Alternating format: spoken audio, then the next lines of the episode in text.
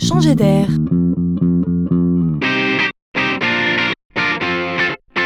C'est la chronique de Laurent Collen. On parle beaucoup de véhicules autonomes. Alors il faudra bien se faire à l'idée que nous finirons tous à la place des passagers, à la place des enfants. Eh bien imaginez que la SNCF n'est pas en reste. Elle travaille également et très sérieusement à un projet de trains autonomes. C'est d'ailleurs bien plus simple à imaginer pour nous. D'abord, il y a des rails, donc a priori pas de problème de trafic. Et de surcroît, on croise rarement le conducteur du train. Donc, pas de grande inquiétude. Cela devrait se faire sans trop de sueur froide pour les voyageurs. On connaît déjà les lignes de métro sans conducteur, qui roulent même les jours de grève, donc on pourrait même s'en faire une joie.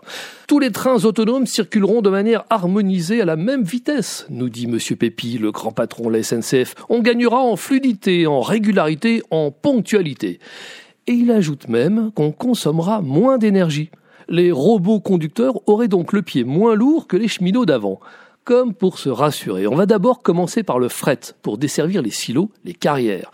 Tout va donc se faire petit à petit. Les trains seront d'abord commandés à distance dès 2021 avant d'être totalement autonomes vers 2023. Si tout va bien, on embarquera les voyageurs à partir de 2025.